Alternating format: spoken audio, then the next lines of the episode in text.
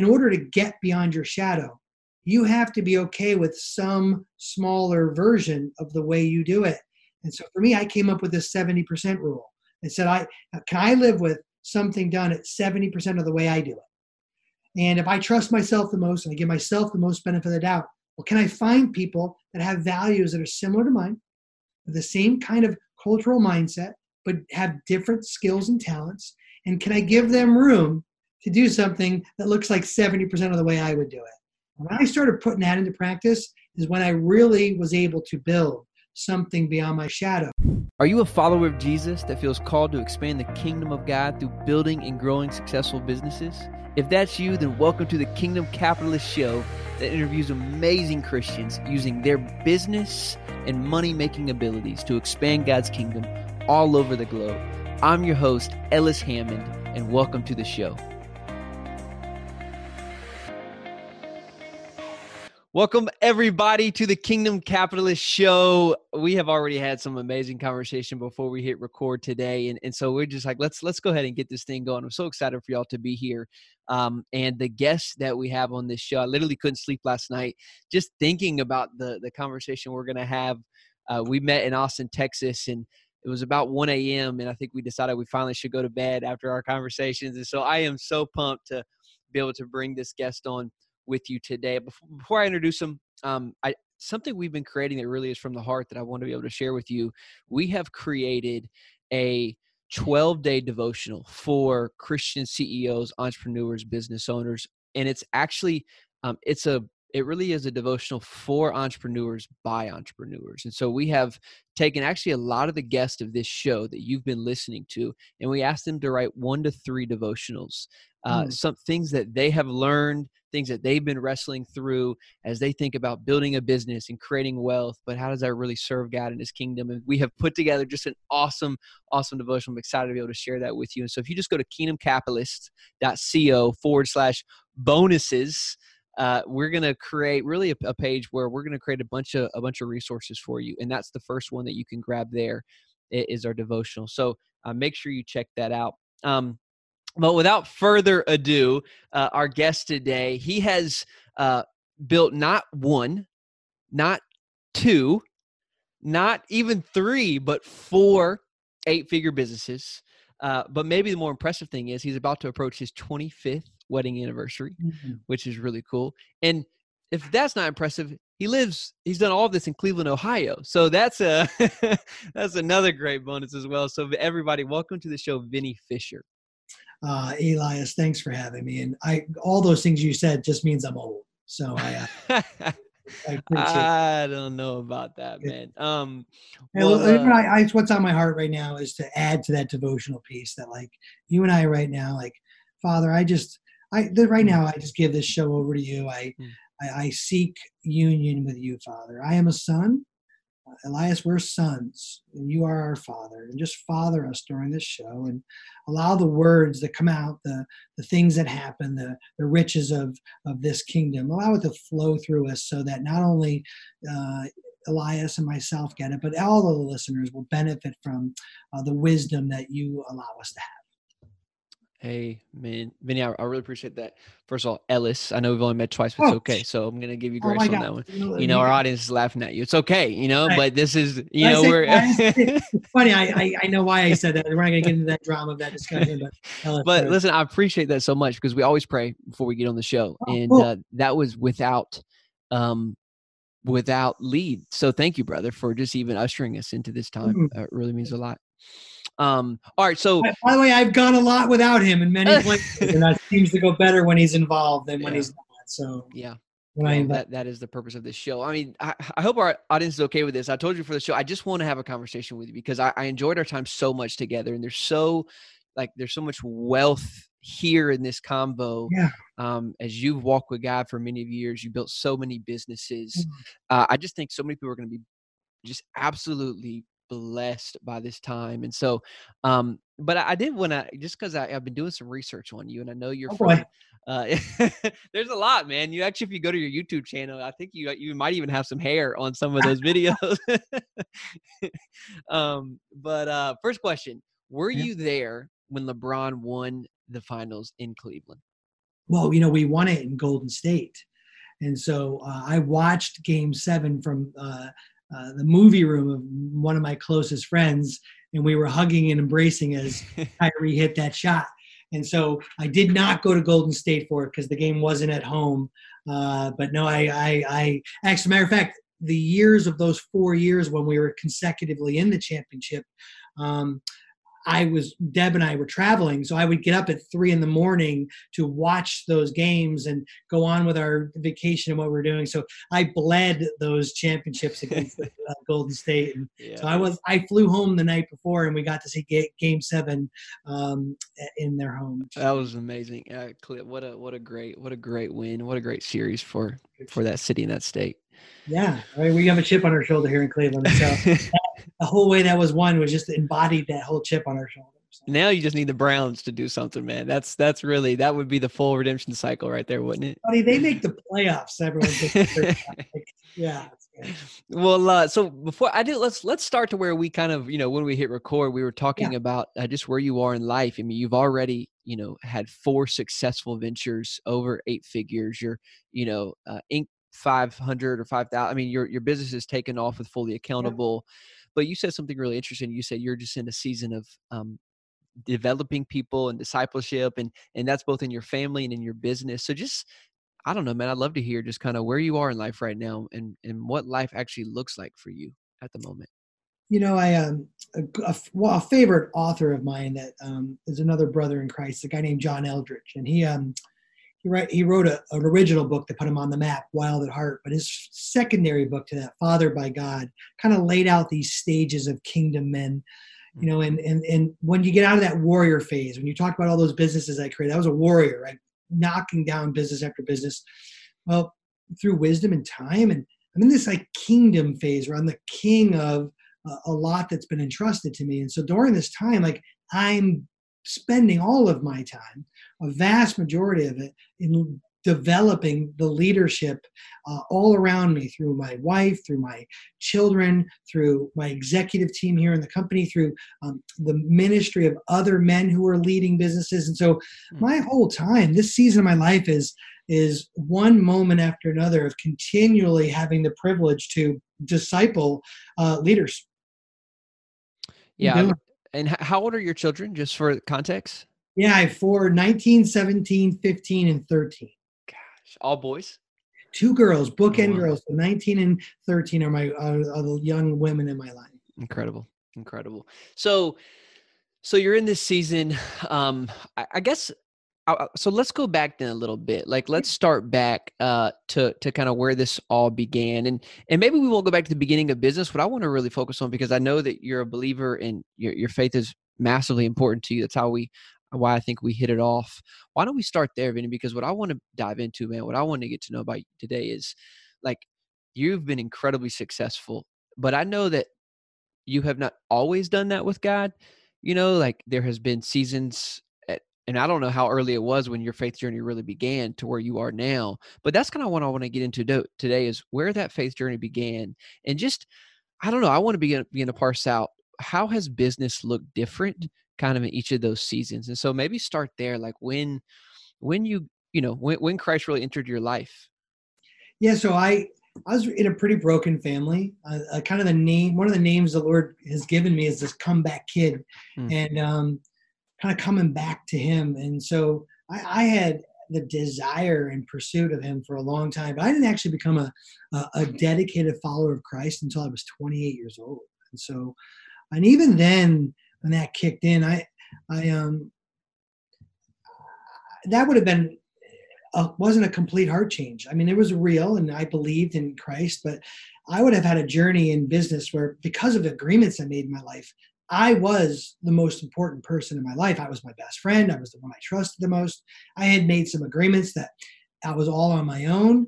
And so, in the early days of, you know, of, of, of, of being a husband, in the early days of raising my children, in the early days of business acquisition, I would have said that I struggled greatly with the idolatry of self. Like I believed only in myself. And so, whatever good idea I thought I had, whatever prompting by doing it myself that I had, whatever rumbling in my own belly that I had, you know, I would have been my own fool's counsel. and I chased everything. And so I would have um, fortunately been able to do some things, but I also had a massive path of destruction where I would make a lot and give a lot back, or I would make progress in my marriage and give a lot of it back. And when you're, I was relying on self, and and and then this idea of when I really had a massive journey in wholeheartedness was when I found some forgiveness in my heart towards kind of the passivity of my dad and what happened in that journey of my life. Well, it was kind of uh, really like the last five years of my journey that I would say I've been the most wholehearted and the most in union with Christ that I have, um, quite honestly, ever been. And uh, right now, as I sit here with you, I'm probably the most wholehearted that I can ever recall. And that mm-hmm. idea that when Jesus came to restore all things that were lost, I, I have very great comfort from that. And I think about those passages regularly because I was a very broken guy. I come from really broken stuff. And I, the, to me, like things like lying and posing and stealing and um, um, like eh, say one thing but do another, all of those things, gossip, malice, envy, those were just normal to me. Mm-hmm. I, I remember when my wife confronted me about like straight up lying and posing and I'm like, well, you you you show people one picture of you because that's important so that you can you know manipulate and get ahead and do all the things you need to do. And she's like, no, that's not normal, babe. I'm like, yeah, it is. She's like, no, that's not good. And like, and, and the Lord lovingly used her as this punch in my face mm. to kind of wake me up to the idea that that was this massively wide road that was going to lead to my destruction. And I'm so thankful that He loved me so much that He didn't give up, that He promised forever to never forsake me. And that mm. in all of that, my journey's been around the bottom of that mountain a bunch. And I, and I, and and I'll tell you, I've been able to endure because you know, I know I'm throwing a lot of scripture out, but it rains on the righteous and the unrighteous. And in my unrighteous time, I was building some killer businesses because I work hard. I'm a grinder. I like I don't give up. I keep doing things. That that's not a prosperity message. That's just a message of realness, right? I was just doing the work. But at the same time, I had such an emptiness to my soul. Mm. Like I was growing this great business. And I remember, I'll tell you the most, I wrote about this in one of my books, but I remember getting a big check. So much, so big that it's probably better that I just leave it as a big. and I deposited it. And my first emotion after that big check was completely gone from this excitement that I got it. I'm a poor kid, right? And it immediately turned to, I need more. Mm. And right at that time, it started me down this journey of like, this cravings of the pride of life and the lust of the eyes and the lust of the flesh that you know i i i was trying to be satisfied by things that were never going to satisfy my thirst mm. what i mean the, the, the sunday school answer would be jesus i know that but let's keep going on that story though you you had that how old was that when you got that first big check that's a great question i was uh let's see that would have been um, well, heck, I wrote about it in that book. So what book? This one right here, CEO's Mindset. Yeah, guys. I also wrote about it in a book called the uh, kind of like my cleansing book of forgiveness to myself that was, you can find in our stuff. But um, yeah, I didn't know you had books until I was researching you, so I've already bought. I'm yeah. all, they're they're already in the mail, so I'm. I'm yeah, cool. I, I will send them. By the way, we have uh, we've created a gift for everyone. You know, it's at fullyaccountable.com forward slash kingdom capitalists. We have, Ooh. you know, all they have to do is go there and they get gifts that are just for our people. They get our books, a nice little package sent to them, Love help it. them with stuff to go along with their journey about kind of help be an entrepreneur in this space and deal with your back office stuff. So I encourage everyone. I know your show notes will have that link. Yep just go take advantage of that gift. Love it's it. yours. It's Thank trying you. to help you move ahead, and we'll get back to that. But that idea of when that whole like emptiness attached to acquisition. Listen, I don't. I am not sitting here saying that I don't enjoy having the um, the prosperity and the and the abundance that the Lord has allowed sure. them to have. I am not going to sit here and say. No, we're going to talk about when you drove that Ferrari to church. Don't worry, we're going to get into that story. I, am not here to say I don't enjoy actually having it, but it didn't actually create fulfillment. And that tech and that whole process, that was 2008 when that happened. And uh, at that point, we have we're on the edge of that eight figure business being a nine figure business. So we were making some revenue. And I literally walked into my partner's uh, office uh, in 09 and I said, I, I'm done. I actually have a hate relationship to this $10 million a month company. Mm-hmm. At that point, we wouldn't say nine figures because it was only for like a six month period where it did that kind of revenue. But, you know, I, I like, we're either selling it or I'm out. And he, and, he, and to his credit, he's like, who we selling it to? Because we were, uh, we wanted to keep going at it together. And, um, you know, I, I, I, I started seeing more value. I never saw value in myself. I never actually saw the value that I was fearfully and wonderfully made. So I didn't translate into seeing value in other stuff. I was, I set out to make money. I didn't set out to uh, help.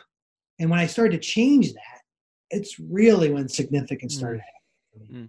What? So here's a great question. Then, what was what's the biggest difference between the Vinny now and number four, business number four, and like not not the business, right? But but Vinny. Yeah, and, it's, a, it's business number one or question. that that business. Let's you know even. It's not the business because I could have been those other businesses. They were good businesses. It was me that was jacked up, and so the big difference is is really an identity. You know, we talk about this idea of working out. You know, Philippians two twelve idea, this fear and trembling of your faith. Mm-hmm. But if you don't really understand this idea of being a royal priesthood, chosen and that you are forgiven and that like you there's a reason why your heart is soft that you have ears to hear and eyes to see if you don't see the glory of the kingdom and i know there are a lot of men and women listening right now who are at different levels of being able to hear our father i know i know and it was so noisy it was so loud and i couldn't hear him even though he was there and when I actually started to be able to believe in forgiveness of myself for all those awful things that I would have done that was just lacked any righteousness and any glory of the Lord. Like that was it. And because of that, like I couldn't forgive others. I couldn't forgive my dad. I couldn't forgive and acknowledge the wounds. I couldn't deal with my mom's stuff. I couldn't deal with um, the complete missing or inequity of all of the things missing and holding back my friendship with Debbie, mm-hmm. all of that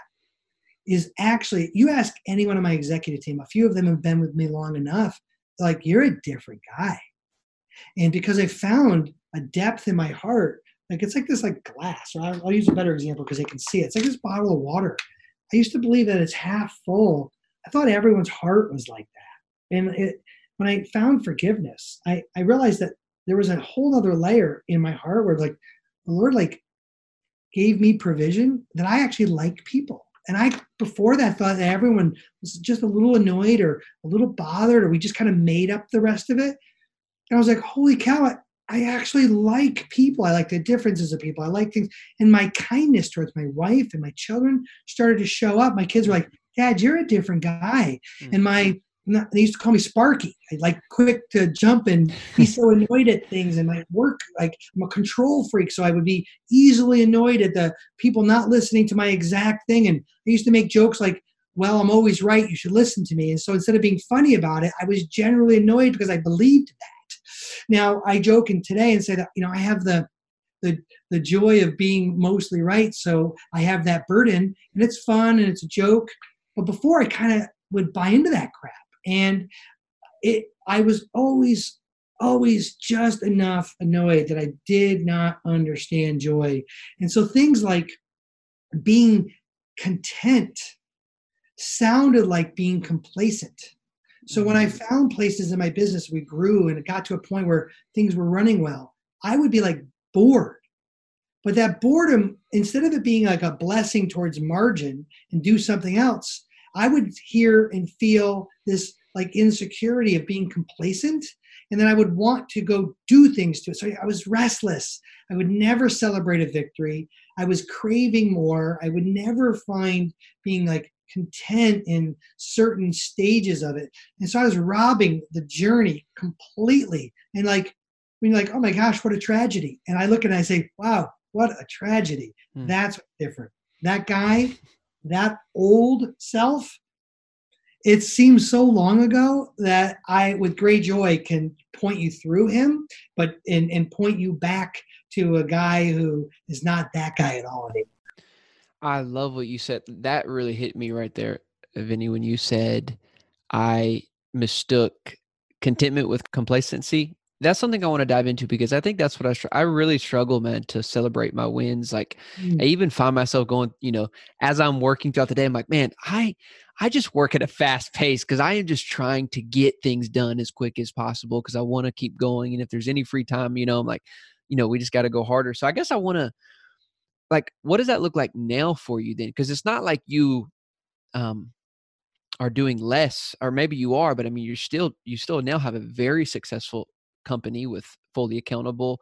What does contentment look like as a you know seven eight figure business owner because i think that's something i know a lot of people are struggling with right now like they want to grow their business they feel called to grow their business so that they can do really good stuff with it um but there you know there's that like i guess i would just love to hear from you man what does contentment look like as someone who is trying to grow to seven figures to eight figures? How and, and especially in the first or second you know you've done this four times now i mean most people aren't you know aren't there yet or they're kind of in that first one trying to get there let's talk about that All right, a couple things. I want to acknowledge openly I am a growth freak.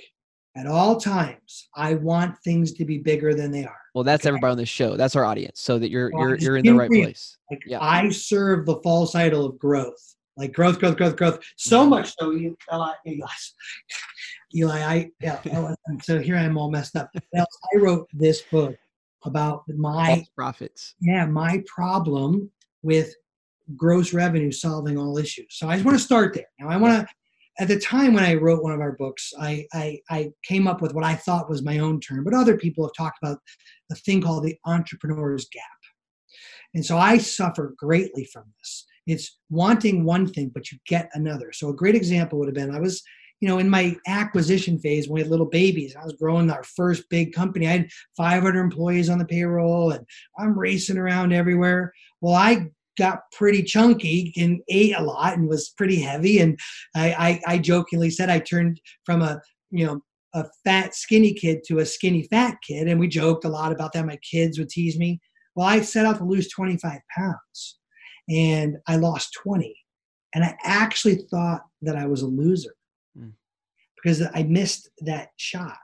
And I think in business, when I look at those things where like I set out to double the size of the revenue of fully accountable last year and we hit 1.7 times growth, not double in growth. And I actually felt inadequate. I missed it. And these are, this is where like the enemy takes shots in your story because I, I, I, I felt shame and I felt short and I didn't like my story was like, I was always just a little bit under what would have been the right amount. And instead of being like, wow, we got 1.7, 1.8, 1.73% X growth, I was like, man, we didn't get two. And my some people in my life are like, but that's amazing. Does anyone grow like that? And so when you look at this idea of the gap, you start to really appreciate this idea of being complacent versus content because this cravings, this thing starts to run up against another core issue of mine that I think a lot of entrepreneurs have is I had to make some honest commitments early in my awareness journey, but I had I had this desire to be the hero. And so when I run up against a situation where things grow beyond my shadow and other people are doing things and they're successful at it, and all of a sudden my name becomes a footnote or an afterthought, well, am I celebrating that or am I breaking it because I want to get back involved in it?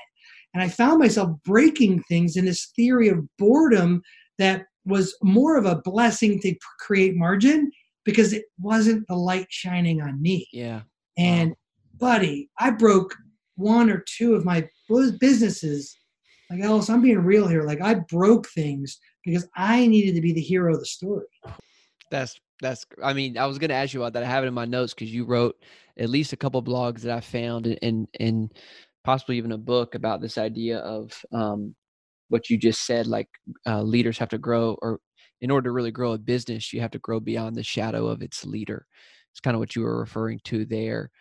Um, yeah, I mean, let's dive into that a little bit. I mean, how is that? You know, to to to really get to the next level in your business, what does that look like to grow beyond the shadow of a leader? And I love this idea of the hero complex. You're going to get CEO's mindset. Anyone who wants it, just go to that link and get it. My team will delightfully send it to you.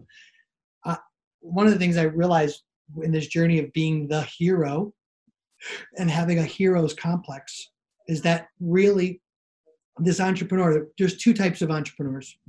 There's really the entrepreneur who, there might be a couple, but there's for sure two there's the one who sets out to just make money, and there's the one who sets out to grow a business. And I think the second one, there might be a few of them, but usually it's a transformation from being someone who just sets out to make money and they actually stumble into something that's a business. And I don't think we very purposely kind of do it. I think as you get a little older and wiser, maybe we do, but I think when you're younger, you definitely you're just kind of shooting from the hip. Well, it was during all that when I saw like if I wanted a business and an enterprise to really grow, I started to look at my shadow effect mm. on the company. And so stupid examples or good ones, but stupid stuff would be like if customer service had one complaint and I heard it, well, I would come in and massively overreact. I'd be like that lightning bolt that nailed the tree, right? I would strike right to the middle. The most destructive thing to a tree is a lightning bolt and I was being and I was knocking down forests with coming in and overreacting in our business. And in the process, I would run over top of our customer service manager. I would run over top of our COO because I would come in as the founder, CEO, and be like, that's got to get fixed. And because I said so, and I would massively disrupt the business. Or I would come in with seven ideas and we would not see one through because my next one was better than my one that we didn't finish 15 minutes ago. And this whole arrogance that was built around my pursuit of moving forward um, had me honestly reflect the most amazing gift that was given to me was it, in order to get beyond your shadow you have to be okay with some smaller version of the way you do it hmm. and so for me i came up with this 70% rule and said i uh, can i live with something done at 70% of the way i do it and if I trust myself the most and I give myself the most benefit of the doubt, well, can I find people that have values that are similar to mine, the same kind of cultural mindset, but have different skills and talents? And can I give them room to do something that looks like 70% of the way I would do it? Yeah. When I started putting that into practice is when I really was able to build something beyond my shadow. And for with my kind of personality, I'm a massive quick start. But I'm not someone who sticks around for the long haul, meaning I need other amazing people. I need the power of team in order to really have a powerful organization. Yeah, you've done such an amazing job about, uh, in building teams. You know, we've talked extensively about, you know, kind of your who you started with and really developing in house. I want to talk about that because I'm. It's actually one of the questions I wrote down for you just to ask, kind of selfishly, is like, should I hire? Should I not hire? And and who should I hire? And so, I, yeah, who was you know we we've kind of talked about your your most important people around you who have been the most important i don't want to call them puzzle pieces because i know they're more than that to you but who have been the most important people kind of on your exec team throughout these four businesses um, and as you know mid-size you know early to mid-size entrepreneurs what would you recommend really i have two business partners chris and rachel you know i own the majority of our operations and they each own their their piece of it um, but they um, weren't with me with all four ventures. Um, I had other partners in some of that. Um, but you know, when I think of Chris and Rachel, and I think of Rachel right now as part of your question, she's our COO, and um, we've had seven years together. And I plucked her out of law school, and she kind of, you know, birthed out of her business egg with me. And she's like a daughter to me now. Like I can get emotional here having a discussion about um, you know, I'm in a journey now where I'm kind of leading her to Christ and showing her uh, the love of our Father, and it's so exciting. And she's so awesome. And but in in this process, she is someone who's a perfectionist. You know, someone who's a flip flop hippie like me, having a perfectionist at my hip was exactly what I needed. Yeah. You know, she is a hammer and everything is a nail. And I'm not that at all. So when I think of our ability to be like the one two punch she is a wonderful part and she doesn't want at all this vision mission look around the corner guess That's massively overwhelming to her. She loves being a valuable part of a team. She loves, you know, one of the things I think we make mistakes as entrepreneurs, we think that everyone wants to act like us.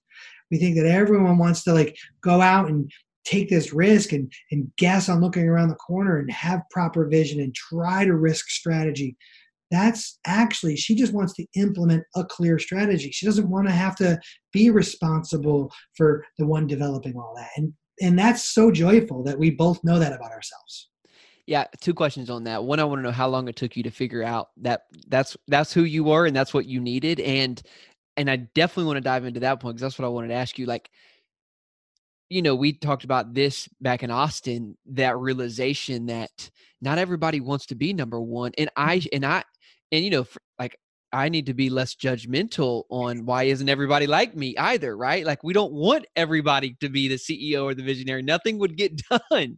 So talk about maybe when you realized that, because you said that was just she's only been with you eight years. So did it take you that long to figure out you needed that? And then yeah, that idea that not everybody can be like we, you know, we we should be thankful there are people who don't want to be in the the CEO role. You know, there's a famous part of scripture, and you know, I know the faith is important to you, and it is to me. And so, when people like, "What's the best business book you read?" It, it, there are good. All books have not all books. Most books have good principles in them, but there's one book that is filled with principles. It's a Bible, and one specific section there's Corinthians. that talks about different body parts. If you're a leader of a business, you need to go read Corinthians about the body parts because each part of the body is it's a great analogy for business. There are different body parts that are critical to the operation of a yeah. good organization. I don't care if it's for profit or not for profit. And I, whether or not it's a vocational ministry or not, there are different body parts that are needed. And so, um, the the one of the blessings of an entrepreneur is our desire to run into the burning building or jump off the cliff and not measure too many of the risks on the way in or out or over. One of the detriments of that type of thing is running into a burning building without uh, water or jumping off a cliff without a parachute or or or being blindsided. Um, there's risks, and so along the way, an entrepreneur is a control freak, is a monger is goes after things and so it takes a long time to realize you're not good at everything. You you come to trust yourself. That's why most entrepreneurships are solopreneurs because they never break out of this. You know the vast majority of business people are just by themselves because they don't break out of this like thing that you can't do everything. And so this idea, like some good business books out there, like Dream Manager and like Gino Wickman, Wickman wrote a book on traction about he started identifying.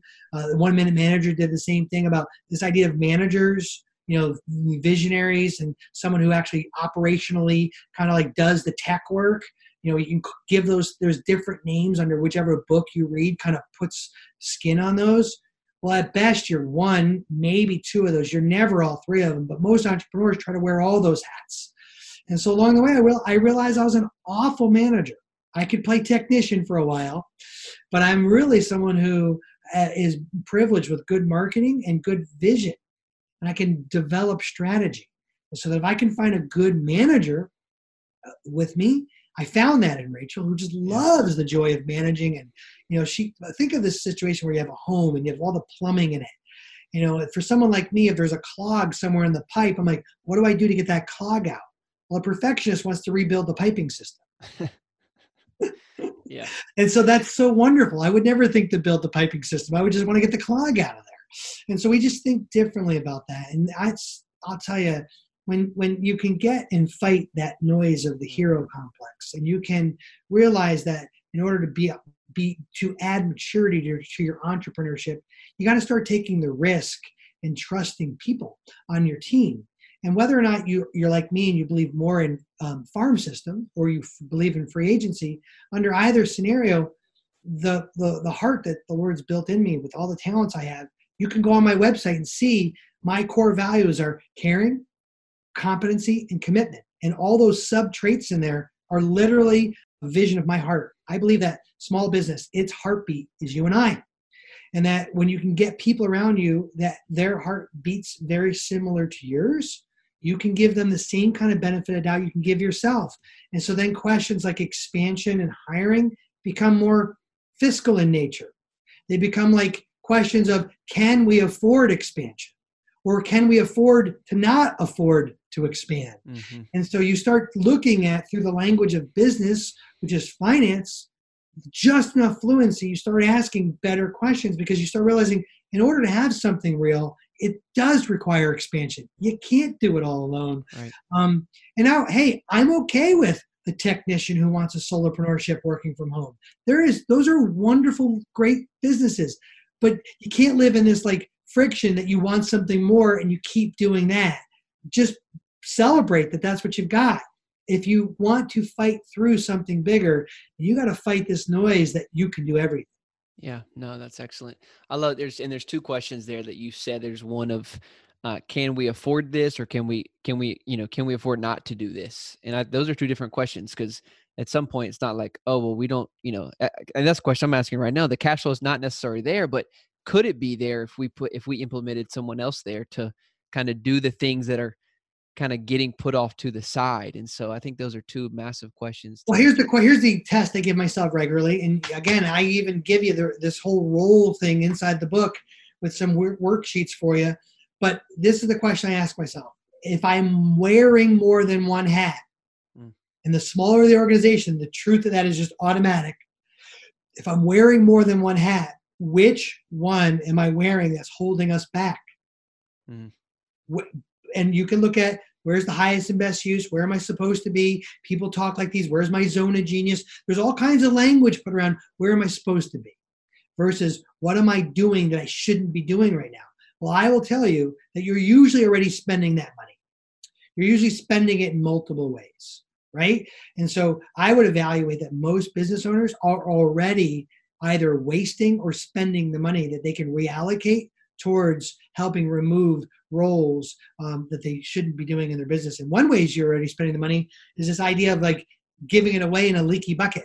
So, for example, like I just pick on a business close to home. Let's just say your back office is being run by the guy who's in charge of revenue.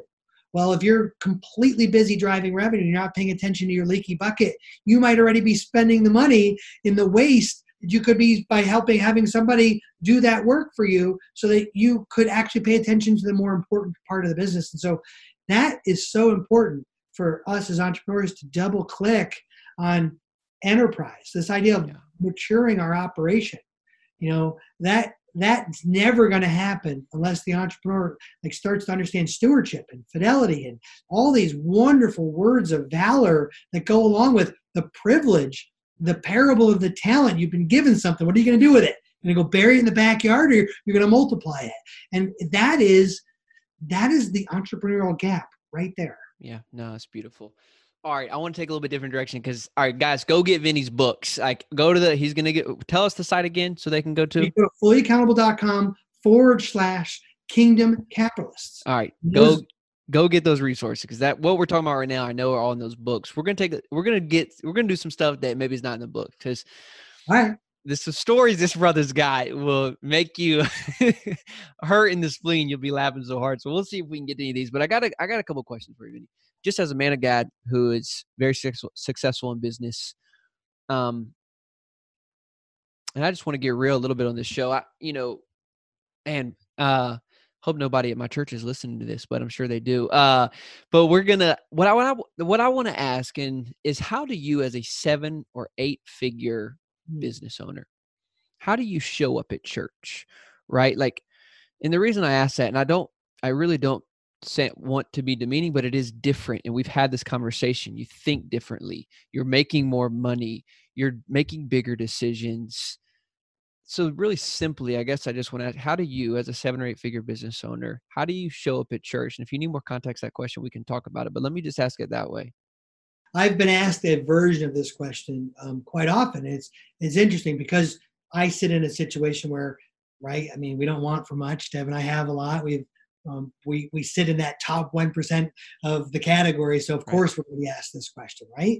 Uh, a couple things. One is I don't know that there's a square footage on someone's home in their faith, but Jesus did instruct more on money than he did on anything else combined, right? so Jesus talks a lot about money. He talks about you know, where your treasure is is you know, look you'll find your heart. Where you know the, the road and path in the kingdom for a man of wealth is going to be very hard. There's you know the eye of the needle. There's lots of scripture that talks about things that you know where you know we're out without uh, persecution, without suffering. What's the need for Christ? Like mm-hmm. all that stuff is real. So how do I show up to church? Man, I hope without without arrogance, and I hope with a fear and trembling I, I I'm I'm really good friends with one of our pastors, a couple of them, but you know, one of them, and you know he has to show up with that same issue every week, vocationally leading a whole flock, where half the room likes him and half doesn't. The president of the United States has has half of any time people voting for him and half not. Even some of the ones who are voting for him don't even like him. Same is true in leadership. Same is showing up at church. There's there's a seed of jealousy and a seed of haves and haves nots and you know I have to, I, I, you'll be known by your fruits. I show up to church. I have to remember that, like, just because I've made more money than the vast majority of the room shouldn't put me on some kind of pedestal. I, I have my own sin issues that I, I need to lean on our Lord. And so, if I can, with great compassion, humble and not be exalted and not sit at the banquet table in the wrong spot, well then you know what? How am i any different? Like i just i've just been my vocation i've been more successful in. Um, but wealth isn't determined by the size of my bank account my ability to take my bride on a fun cruise might be but my wealth is generational my wealth is cycle breaking my wife my wealth is things that are stored up that citizens of of this earth will never understand because they don't have the same passport hmm. so I show up just like everyone else. Now, I can be arrogant. I can be broken. I can be lacking humility. I can be bothered by passivity of men, or I can be bothered by laziness. And those are attacks that the enemy will use wherever I open up a crack of the door or just a slight part of the window. He will try to get a foothold into the arrogance of my heart or into the snobbistry of, of being more elite. It's easier for me because I was a poor kid. So I don't kind of forget. I have very poor tendencies. And I have to fight a poverty mindset very often because I, I will think of things like outkicked my coverage or, you know, I'm just I'm just a simple guy and all these like platitudes that maybe don't really mean much in the kingdom, but quite honestly, like humility, um, graciousness. I am so thankful for the people on our team. It keeps me massively grounded to be able to do the things I do. I love doing the stuff I do. I don't miss, I don't feel bad taking six weeks and going on vacation and going here and going there because if I can be wholehearted in doing the things I do, well, I'll just take the bullets that come along at church. I, with much is given, much, much, much is expected. And so people come up, they ask questions all the time. Hey, man, what about this? What about that? And I got to be honest with you, when the light's shining on you and it's a little greater than the light coming out of you, you're going to do things like, yeah, it's all about me. It's because I'm amazing and da, da, da. and I can look at times where I've been like arrogantly bothered by someone asking me a question like, "Come on, don't waste my time. My time's more valuable than that." And then there are times when I'm humble and I'm gracious and I'm thankful, and I'll I will give a more loving, compassionate, mercy-filled amount of time and answer to my relationship to other brothers and sisters who are struggling with a lot of the same stuff. What's a story where you've really blown it? Oh, oh boy. Um, I, I can name. Is that okay to ask? you know what? If we can't sit and talk about the stuff that we've blown it on, then we're still posing, and we really haven't sought a union in Christ. So, um, what subject do we want to be blown at? You want to be blown in my personal marriage? You want to be a subject where I've blown it in business? You want to be a subject where I've blown it in friendship, where I've lied, um, where I've lacked fidelity? What subject would you like to mm. jump into that? No, I, I, let's stay on this topic of of being a, a, Christ follower in the context of a, of the body, the church. Yeah, so um, I'll give you a great example. We owned a, a publishing company, um, me and two other former partners, uh, and we got sued by the Attorney General of the state of Ohio um, for false claims, which turned out not to be ours, was a company that bought our company. We got wrapped up in this nasty mess. Well, I land the plane coming home from a, a Disney cruise that Deb and I and the kids and extended family were on. Phone was off. As soon as I turned the phone on, boop, boop, boop, boop, boop, boop, boop, phone blowing up. Oh my gosh, crazy stuff. I'm on the New York Times front page. of course, people are going to go Google that and go, oh my gosh, this guy's an idiot. Why are you having him on the show? And then they're going to see our lawsuit and false claims and all this junk. Hmm. Well, I had to stand as general counsel of our church. I had to stand before the elder. And I remember being massively arrogant and pissed that people were questioning my integrity because of a lawsuit. And as the lawyer in me was like, what about innocence? Why is the conclusion made that where there's smoke, there's fire? Because they filed the suit, you must be guilty. And I remember being angry and being so mad at my fellow brother when all I could have done is been like, you know what? I own that. I put myself in a bad situation. We did a deal that we shouldn't have done with people we shouldn't have done it with, and I could have owned it. And I actually blew parts of my witness, destroying friendship, being defensive arrogant and upset and mad at the world. And even worse, I put Deb in a bad position because when she would go to church, she would be the cheerleader having to defend my honor, get nailed with a bunch of people who were really not mad at her. They were mad at me. Right. That I blew it pretty good there, buddy. I uh, hurt a lot of people in the process. I, uh, I, they would have, you know, Paul said to model what if I'm imitating Christ, imitate me imitating Christ. And at that moment, and then that stuff, I wasn't imitating. But what could you have done differently? You couldn't have prevented the lawsuit. You're just talking about the way that you handled the relationships when you got back. Well, I mean, if you take it all the way through and accountability back to yourself all the way through, I, I really look back and I should have never entered into that business transaction. Hmm. So that was a fruit of the poisonous tree, hmm. right? It, it followed all the way through. The reality is it happened. The reality is it's true. The reality is that I, I, I own it. The reality is I've actually also been able to forgive myself for it, and I've been able to um, it, repent to my wife and then seek reconciliation with men who I would have um, broken in relationship.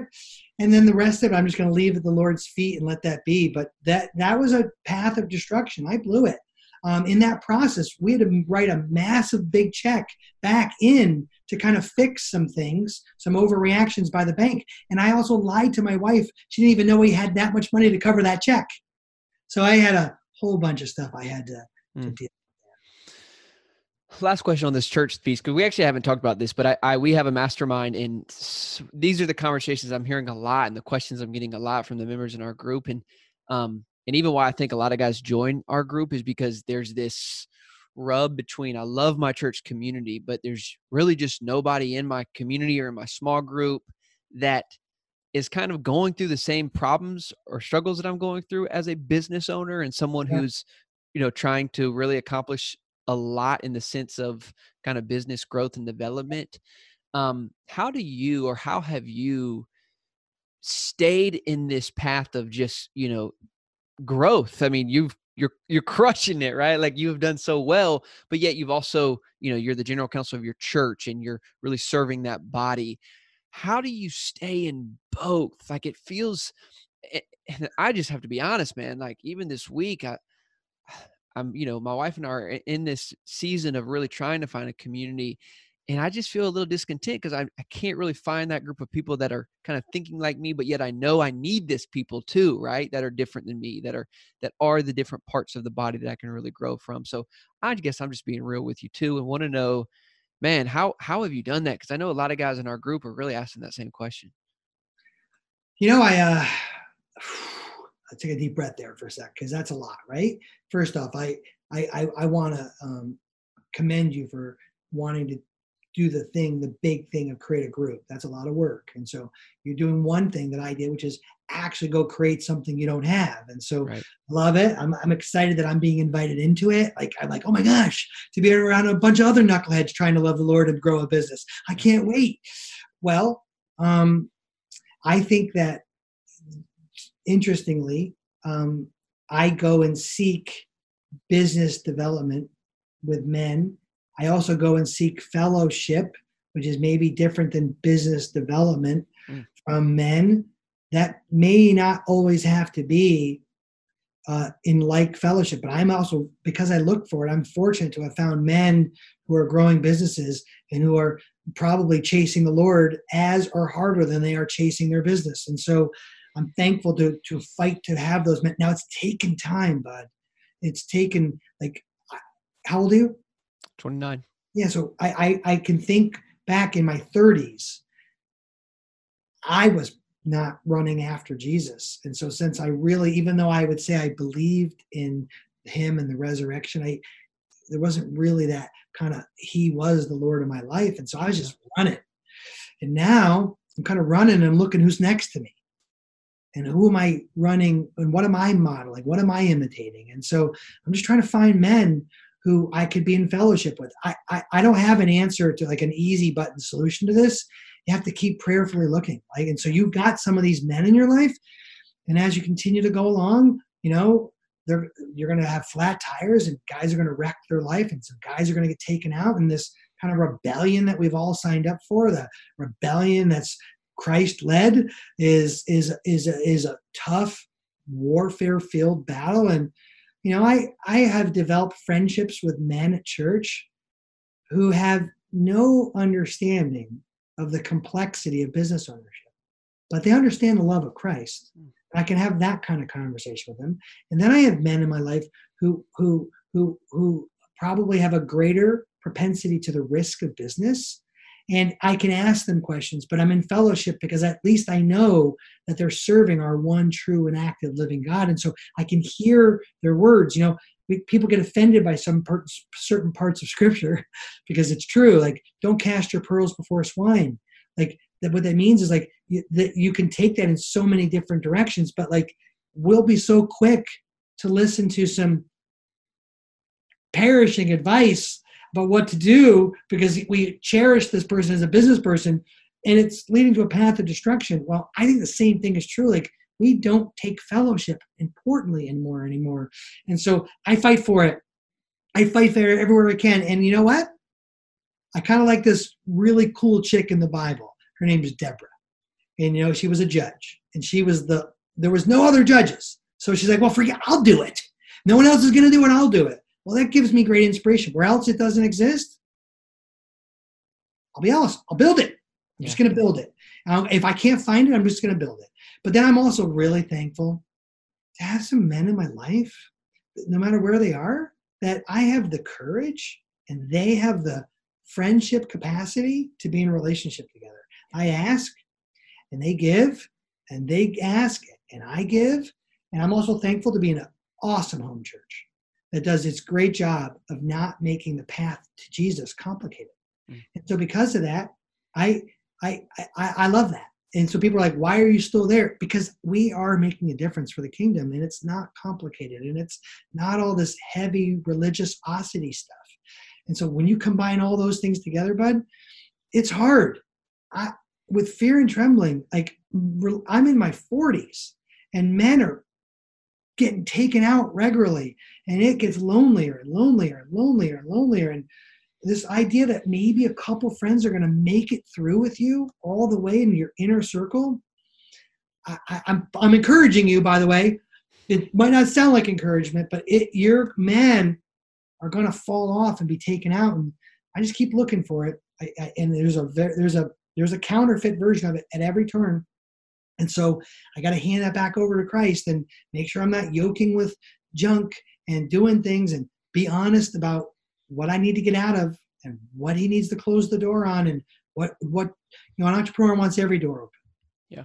Quite honestly, he doesn't. And so I have so many desires start stare at my heart. And so for an entrepreneur, I have to say this prayer every day. Lord, I know I got a whole bunch of things stored up in here, but can you just straighten my paths? Mm. I keep walking around the mountain. I need you to steer me back to you. And by the way, I use men. Oh, I'm so thankful to have a 29 year old guy who loves the Lord is like, I have no clue what I'm doing. And guess what? I'm going to learn some stuff from you. And I'm going to be in fellowship with you. And if I have the grounding in Christ and the courage to ask, well, then, you know, maybe it gets a little less scary. Right. And I love groups like yours. I think it's amazing. I think it's a calling. I think it's critical. Um, I also think there's men in your church that if if we just let our guard down a little bit, there are wonderful men um, and maybe you're being asked to be that wonderful man I, that's a kind of a light bulb maybe if it doesn't exist maybe he's asking you to be deborah in your community mm-hmm. Yeah, no, that's that's incredibly convicting. Uh, I don't what you said is just struck me.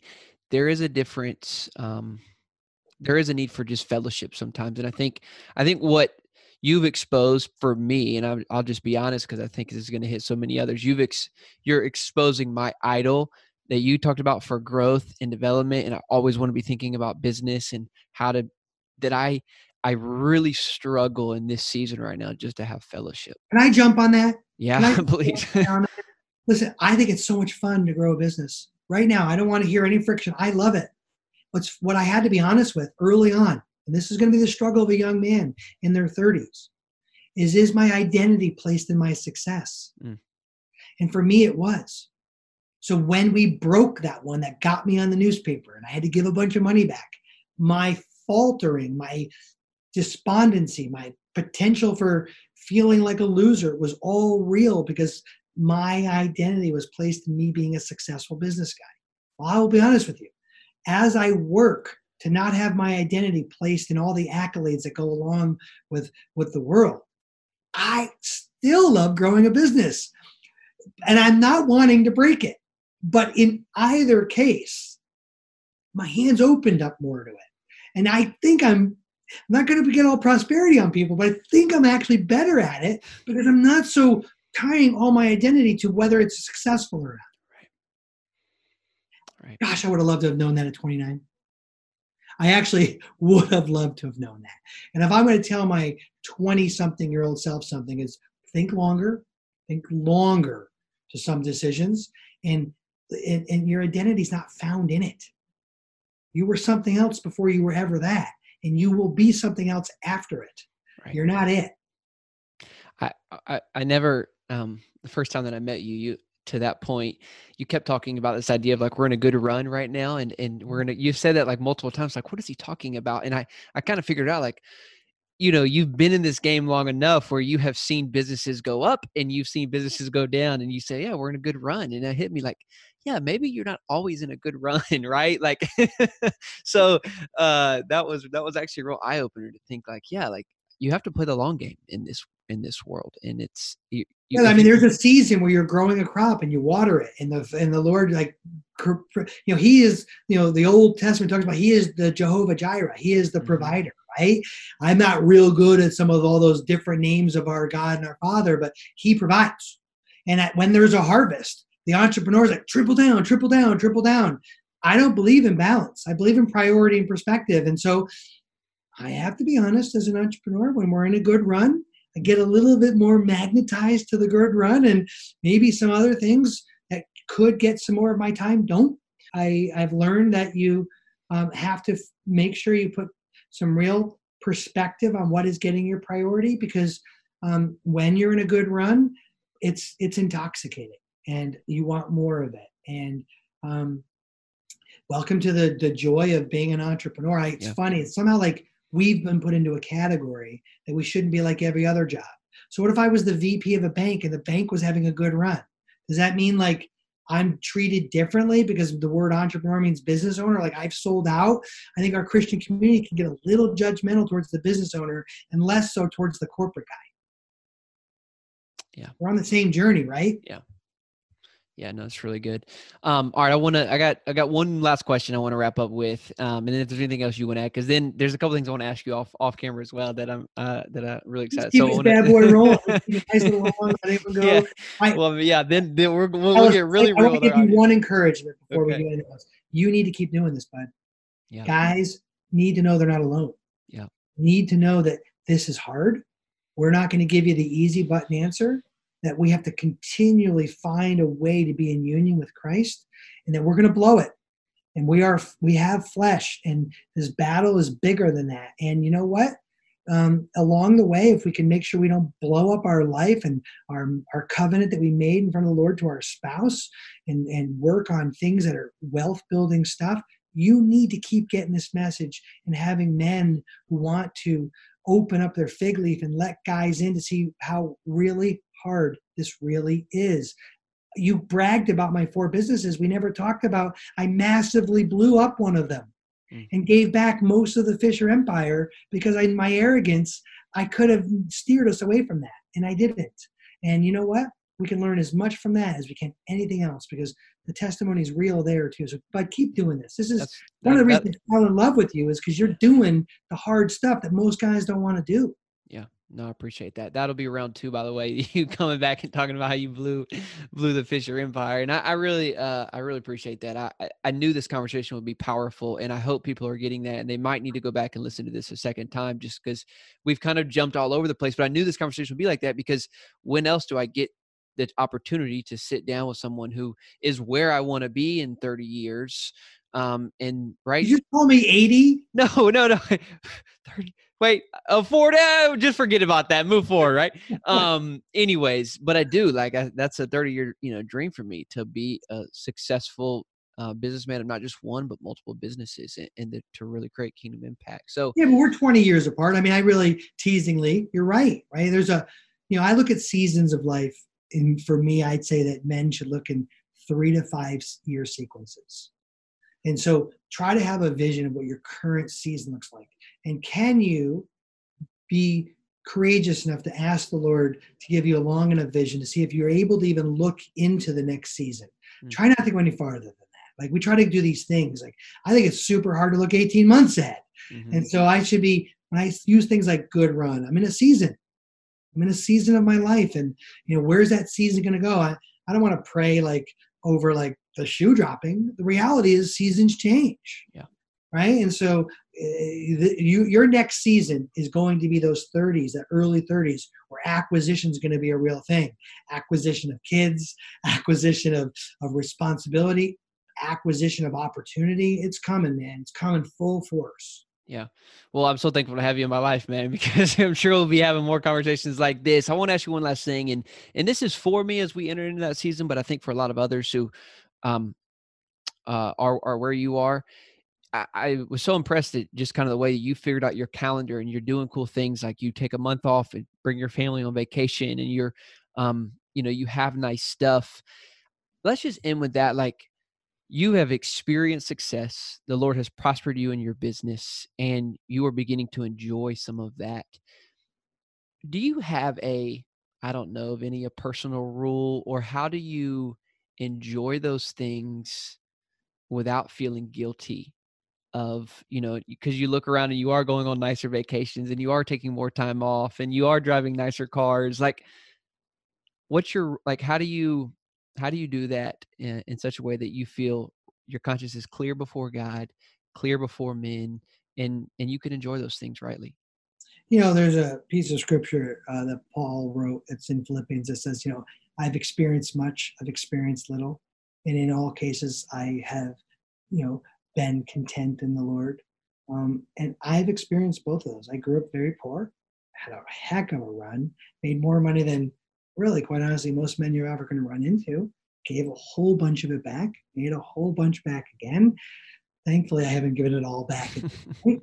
Um, and I, I realize there's a piece of scripture talks about, you know, wealth is one of those things that's like a bird. It has wings. It will come and go. And um, when I mean by wealth, I mean riches. I don't mean wealth like in the things that are eternal. And so I just have fun with it. You know, I, he's given me a heart that like I like adventure. I like the opportunity to do things, what I call memories, creating memories. I like more than stuff. And so anyone who knows me is like, well, we can tell by the way you dress, you don't like stuff. But I like memories. Like I'll be the first guy to add a extra zero on going doing some epic experience. And and I'm great with that. And I have a lot of fun with it. And at the same time, I'm thankful he's made me a joyous giver.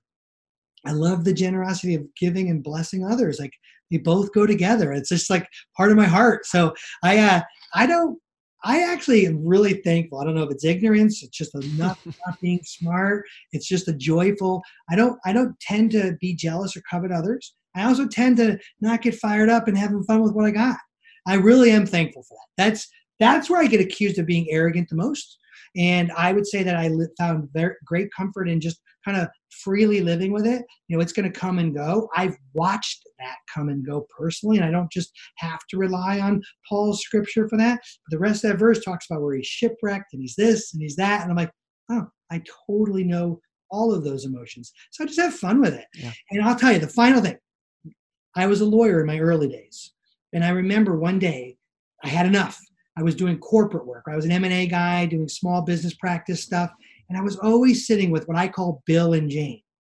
And Bill and Jane would be this later stage couple who had a family business and they were getting ready to transfer to either their sons or sell it to some third party. And I was their lawyer. I can't tell you how often Jane would say to Bill, Oh, we never took vacations. We never did this. We never did that. And guess what would happen to Bill right after we were done with the transaction? He would have some diagnosis of some awful thing that didn't allow Bill and Jane to do anything. Well, one day I'd had enough of that. I had a really close guy in my life. It was an older, sagey kind of guy who came down with a diagnosis that took him out in six months. I went home to Deb and I said, That's it. I was in like my late 30s. And I remember saying, We are not living like this. I don't care if we spend all the money we have. We are going to start enjoying it now.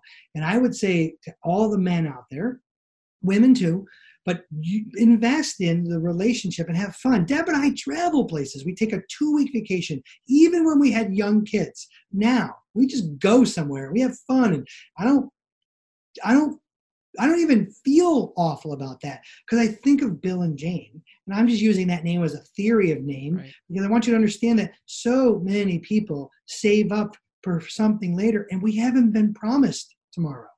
And so that scripture is real, and I've seen it. And I've watched people of wealth save up for something they never do. And I know I said, Deb, someday we'll be on the Cruising Canes tour, but until then, we're going to have a blast until we get to the Cruises and Canes. Right. And if we get there, what a great opportunity that'll be too. Right. And so we just go out and have fun.